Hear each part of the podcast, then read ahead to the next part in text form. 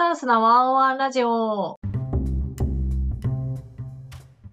こんにちは、直江司です。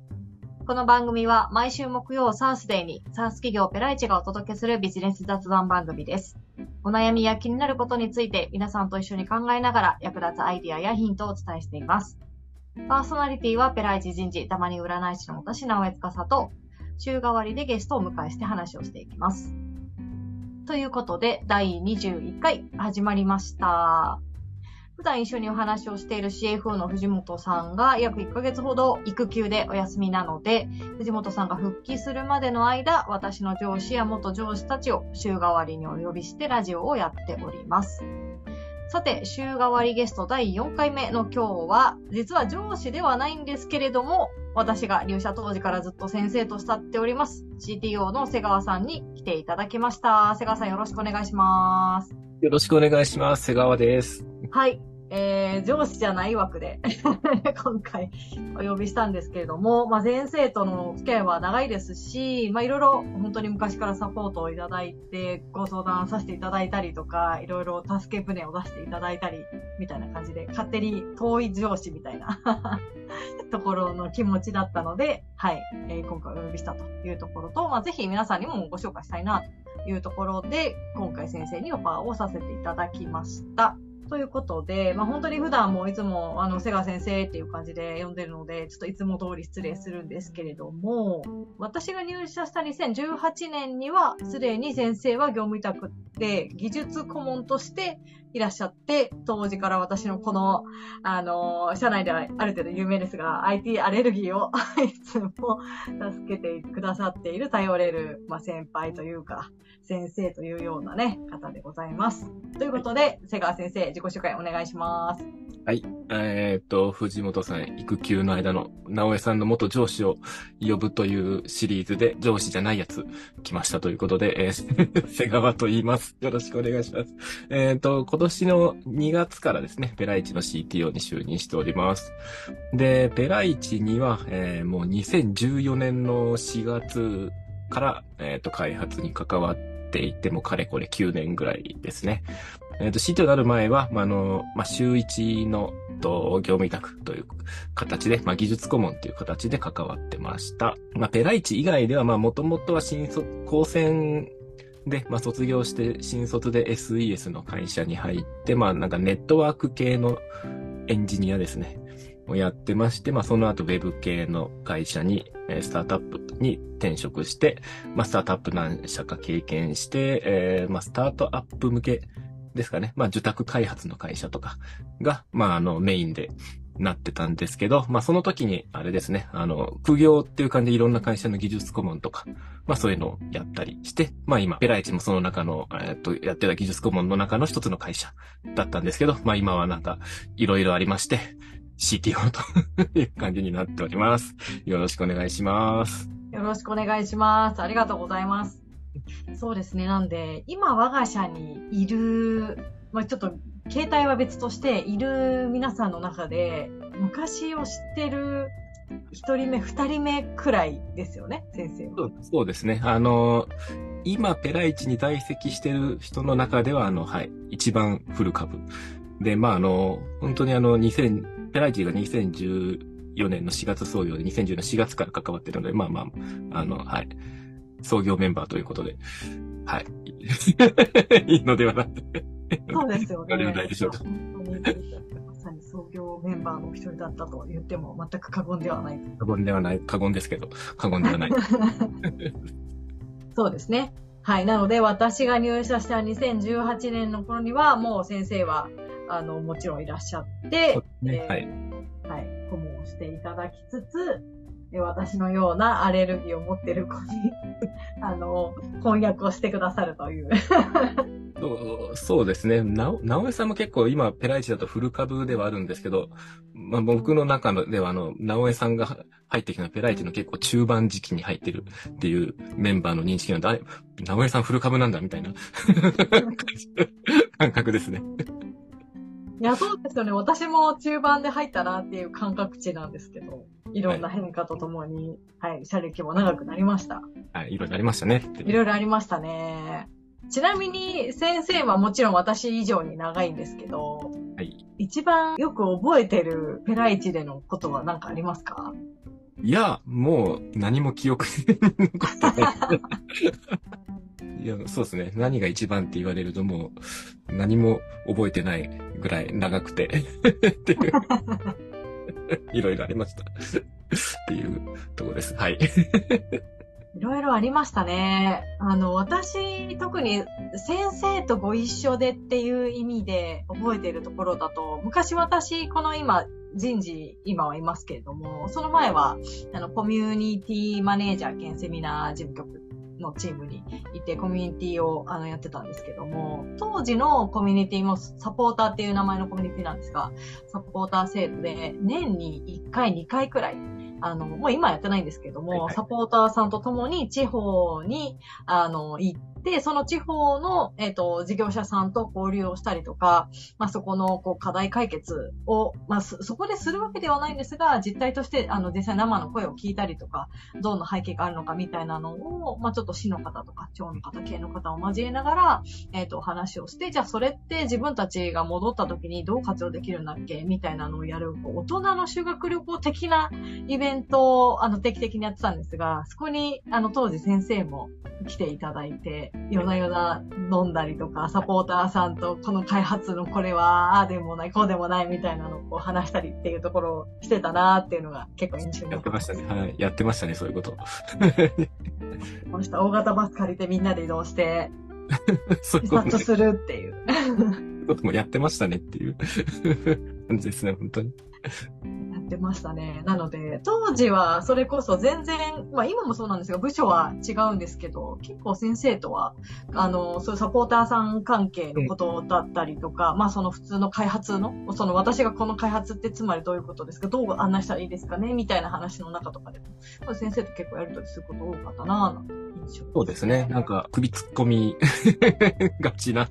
感じなので、別部署でもなんか、ちょっかい出して、はい、なんか、直江さんの会話すること多かったな、みたいな感じだと思います。いや、もう本当にそれに何度助けていただいたことかで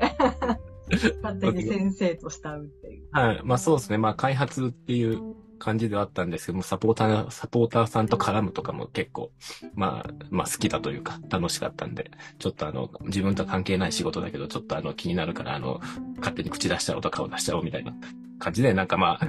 勝手に動いてたっていう感じですね。いやー、本当にね、いろいろありましたが、そんな感じで先生とは、はい、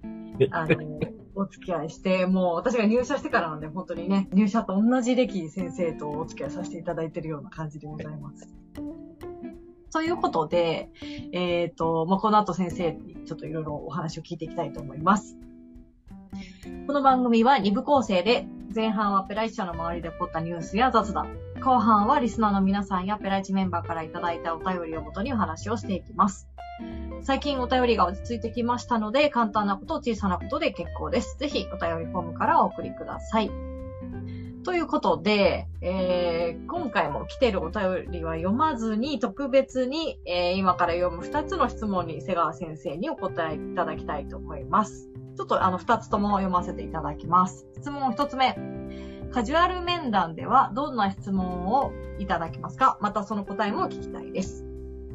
質問2つ目。えー、IT 業界へ転職し、エンジニアになって3年。30歳前後でフロントエンドがメインですが、バックエンドも軽くやっているという状況です。今後のキャリアで悩んでいます。プロフェッショナルとして極めていくか、フルスタックを目指すのか、マネジメントを目指していくか、など。また、フロントエンドとバックエンド、どちらをメインにすべきか、また、どの言語を身につけていくかなど悩みがたくさんありますが、なかなか動けていません。フルスタックの瀬川さんは過去どうしていましたかまた現在のお考えがあればぜひ聞きたいです。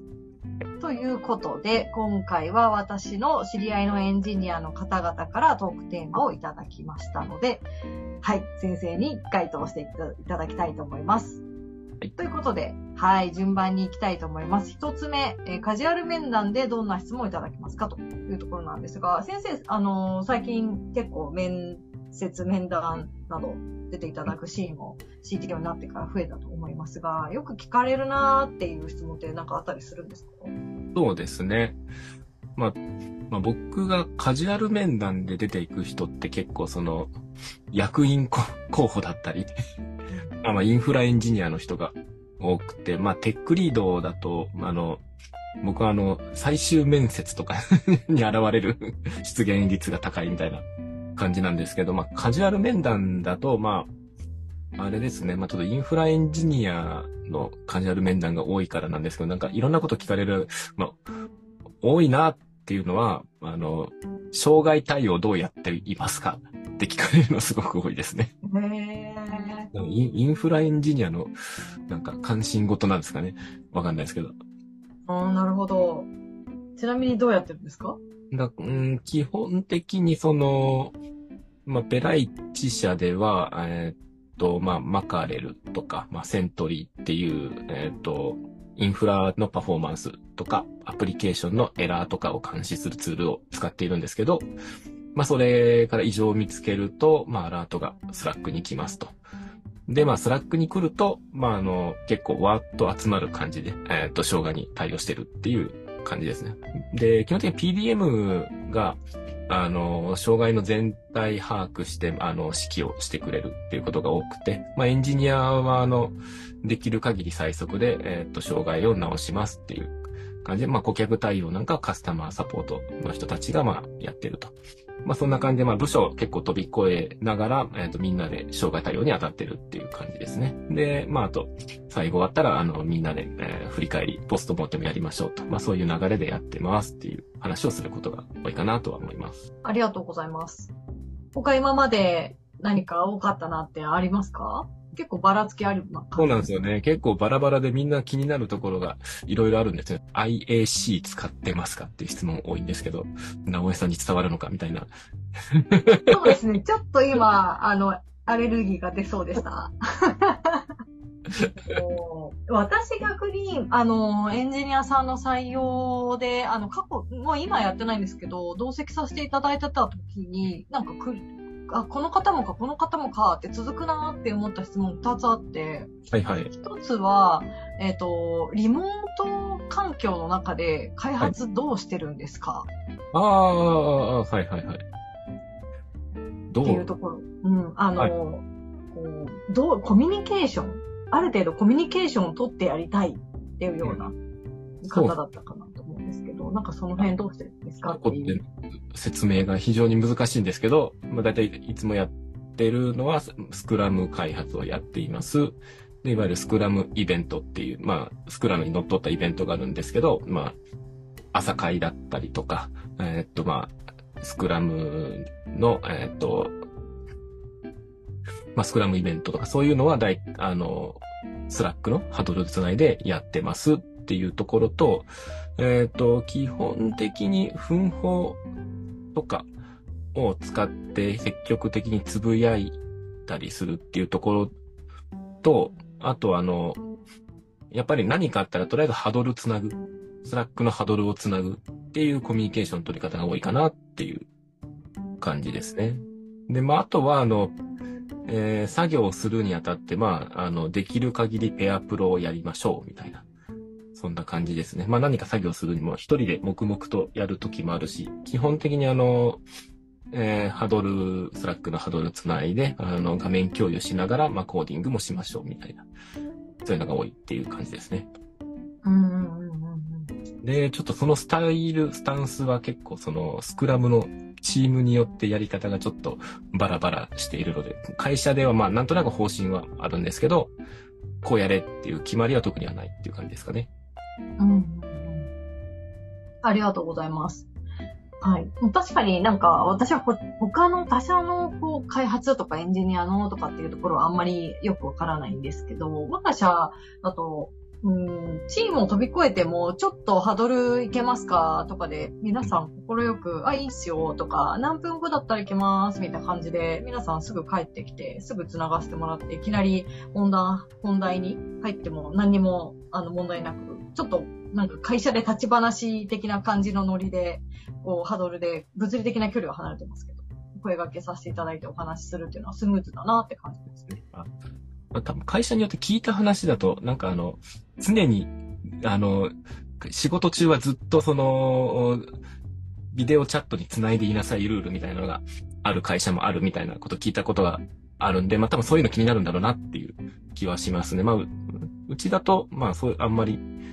そういうことはなくて、必要な時につなぎましょう。で、まあ割と積極的につないでるかな、みたいな、そんな感じだと思いますね。うん。確かにそうですね。あの、全然業界違いますけど、広告業界にいた知り合いで、コロナ禍で、まあ、その、健康面から、あの、リモートワークに一時的になったっていう会社さんは、新卒もいらっしゃったからだと思うんですけど、もうずっとズームつないで、ずっとカメラもオンで仕事してるっていうのをやらないといけないっていうのをよく聞いてたので、それはそれで緊張感というか、なんかストレスかかるなぁなんてそうですね。カメカメラあんま基本オンにしてないですよね。なんかあの、あそうですね。そうですね。電車会とかでたまにオンになったりはするんですけど、うん軽く繋ぎましょうみたいな時は、全然あの、うん、あんまりカメラオンにしないですねっていう。うん なんかね確かにまあ、それもあって繋ぎやすいのもあるかもしれないですね。うん。はい。っていうのが一つで、もう二つ目は、勉強会とか学ぶ場ってあるんですか？っていうのよく言われたんですけど、はいはいはいはいはい。どう、どうなんですか、我が社。まあ、学ぶ場というか、そうですね。そういうのは、はい、あの、やってます。えーっと、説明が 難しいんですけど。一応あのー最近やってるのは、毎朝、あ、毎朝じゃない、月曜日と金曜日の朝9時に、えーっと、エンジニア集まって、えーっと、まあ、朝活って言い方してるんですけど、朝にエン、あの、技術の、えっと、話をやってますって。まあ、勉強会ですかね。にはやってます。まあ、ネタとかは、あの、いろんなところで出てきた、これよくわかんないんだよな、みたいな話とかを拾ってきて、あじゃあこれはこういう話だよっていう解説を、なんか朝やってたりしへます。ーうん。とこですね。まあ、基本僕が喋ってるんですけど。はい。そういう会あるのと、あと、えっ、と、テックリードが集まって、まあ、ちょっと最近気になってるテックの話題とかを話す場所みたいなのを作ってはいます。まあ、テックリードが集まる会ではあるんですけど、割とその気になる人みんな来てるっていう感じですね。まあ、テックリードは来ましょうと。それ以外の人は、まあ、あの、任意で来ましょうみたいな場なんですけど、まあ、割とみんな来てるな、みたいな、うんうんうん。はいえそんなーそんな会もあるんですそんな会があります。はい。うん。なので、まあ、社内で勉強会みたいなのはそんな感じですかね。あとなんか、あの、月一出社の部会でも、なんか、やってるイメージある。えっと、部会はそうですね。部会の中で勉強会をする時もあります。結構その、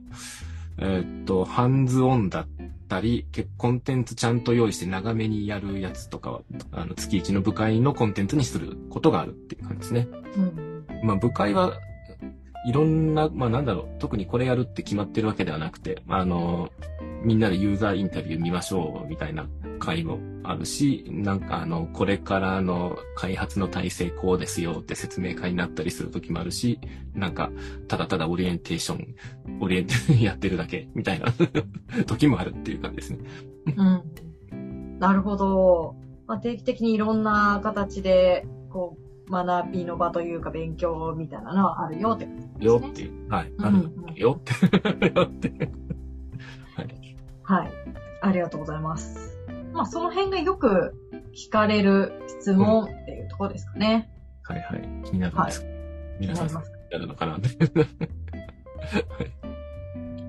はい。じゃあ、まず一つ目は、はい。そんなところというところで、次、えー、二つ目いきたいと思います。えー、と、はい。今後のキャリアイメージが湧かないのと、えー、市場価値を高めるためのスキルアップは何をしたらいいのかわからないという、はいまあ、いろんなお悩みがあって、ちょっと動きにくくなっているという方だったんですが、こちらはいかがですか、はい。はい。そうですね。この質問に関しては、僕が知りたいっていう。そうなんですよね。まあ、あの、ちょっと、この、まあ、あの、質問者さんの30前後で、えっ、と、キャリアに悩んでますっていう気持ちはもうなんかめちゃめちゃわかるというか、僕もそんな感じだったので、まあ、ペライチに出会った頃がもう本当そういうタイミングだったんで、結構創業者の橋田さんになんかね、あの、相談しちゃったりとかしてたあって、で、結果、えー、おおよそそれから10年経ってますけど、結果、わか、わからない。あの、なんか、成り行きで CTO やってますけど、CTO になったとて、よくわからない なぜ自分は今 CTO やってるのかっていう。まあ今 CTO やってるけど、この、あの、ペライチの CTO っていうステップを踏んだこの先に自分は何やればいいのかとも全然わからないっていう。うん、うん、うん。感じですね。まあ本当にあの、自分もなんかその、えん、まあ、こう、まあ、こういうエンジニアになりたいな、みたいな、はい、ことをいろいろ思ったりして、じゃあ、こういう勉強したらいいのかな、とか思ったりして、いろいろチャレンジしたりとか、まあ、動いてみたり、いろいろやった結果、えー、全くその通りに歩めていないっていうのが僕なのでえー、なるほど、なるほど。難しいなって思いますね、このキャリアの話は。えむ、あの、で、結局そんな、あの、まあ、悩まなくてもいいんじゃない？みたいなのが、はい。今ですかね。ああ、なるほど、なるほど。結局、あの、なんか自分がやりたいのはこうだな、みたいなのもありつつ、えー、っと、まあ、会社が求められてるのはこうだから、まあ、こういうところやっていこうみたいなことをやってて、まあ、気がつくといろんなことができるようになり、まあ、なんかあの、一つできることになると、なんか次また、あの、こっちもできるんじゃない？みたいな、あの、イベントというか、そういうのが降ってきて、いや、なんかあの、あれなんですよ。これ、この先役立つのかな？でよくわかんなくて覚えてたら、なんか、ふっとなんか、あの、別のタイミングで役に立つ時が来たりして、あれ、あれ、なんか、あ、これやった、あ、これ、あの、知ってるんで多分できると思います、みたいなことが、えー、何回か、何回も何回も何回も積み重なり気がつくと、なんかいろんなことできるようになっていて、気がつくと CT をやってって言われるみたいな。はい。そんな感じだったので、あのー、難しいですね。あの、本当たまたまこうなってるっていう。うん、なるほど、なるほど。じゃあ今なんか遠回りとか無駄だなって思うようなことも長い目で見たら別にそんなことなくてちゃんと血肉になるよねってことなんですね。そうね。なんか別にまあ無駄、無駄なことを、変な話すると無駄なことはあの大量にあって これ無駄だったな、みたいなのはたくさんあるんですけど、なんかあの、無駄だなと思ってたら、あの、5年後ぐらいに無駄、あ、実は無駄じゃなかったみたいになったりとかするので、いや、本当にね、あの、わからないって思います。結構多分、あの、まあ、あの、この、この先どうやっていいかわからないで、まあ多分悩んでるっていう状態で、えっ、ー、と、まあ多分未来多分当たらないので、まず目の前の、えっ、ー、と課題に取り組んでいくみたいな感じですね。で、あのー、まあ、やってると、経験値が増えていくと、なんとなく視野がどんどん広がっていって、なんでこんなんで悩んでたんだろうみたいな 感じにな っていくと思います。いや、いや今、今も、あの、今も悩悩んでるんですけど、あの、多分、あの、あのまあ多分、ずっとな、ずっと悩むんだろうなっていう、なんか、腹くくって今、今ここにいるみたいな状態ですかね。なるほど、なるほど。先生はちなみにフルスタックで今 CTO っていう、あの、はい、そうなんですよ。ところをやってますが、CTO になろうと思ってここまで来たわけでも、フルスタックになりたいと思ってこうなったわけでもないと。全然、全然ないです、本当に。へえー。いや、ほん、ほん、ほんと、ほんとそう。まあ最初 SES やってたっていう話をしてたと思っていて、で、まあ、そもそもあの、ウェブデザイナーになりたいっていうのがあり、あって、でも、ウェブデザイナーになりたいって、やっぱ、高専、あの、四国の高専だったんで、四国にそういう仕事、あの、あんまなかったし、自分で切り開くもあれだったんで、まあ、高専っていうあの、推薦、就職活動で推薦してくれるっていうあの、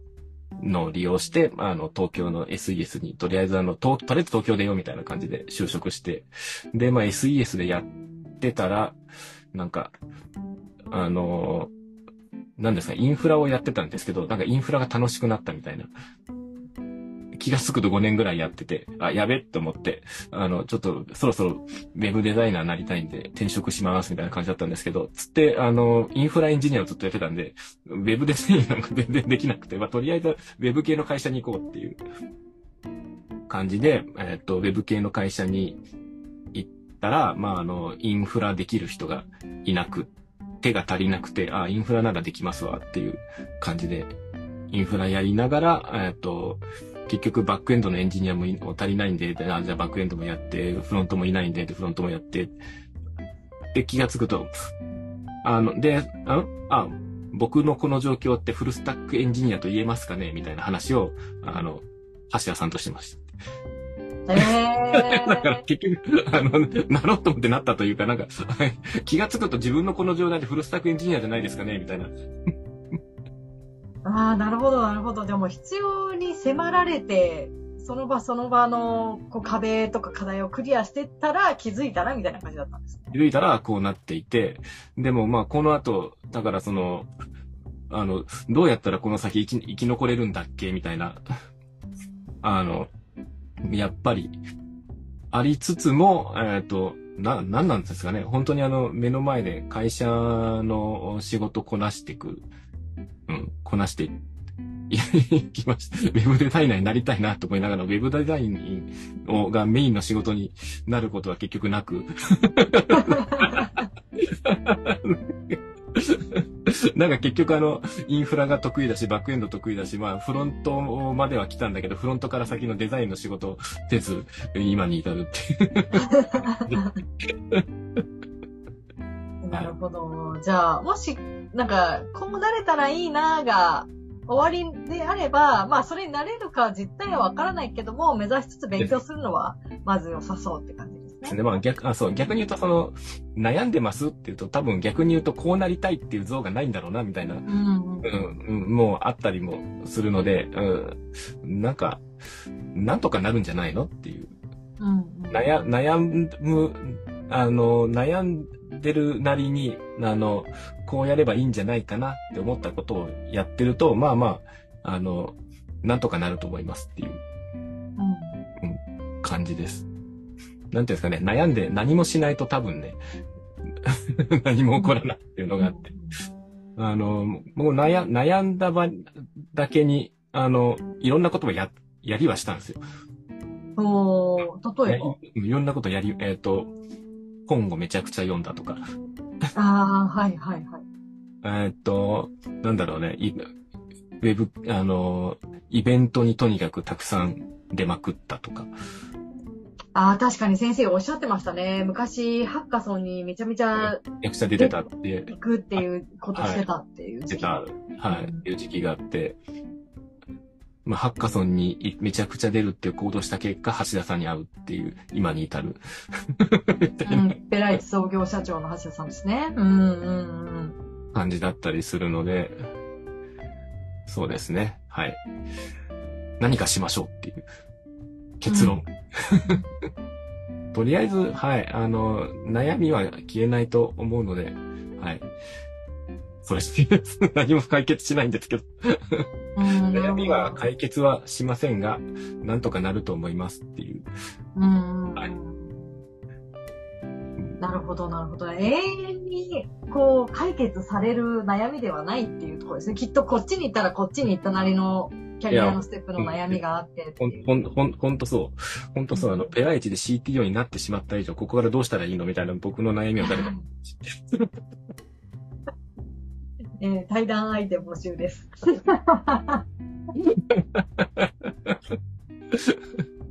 もう、まあ、あれ、あれですよ。なんかあの、はい。CTO になったらゴールじゃないんだよ、みたいな。こっからどうしたらいいかわかんない、みたいな。やっぱりある悩みがあるんで。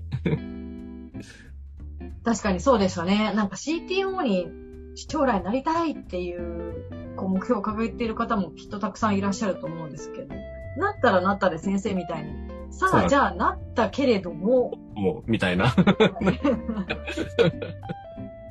で、多分なると思いますっていう。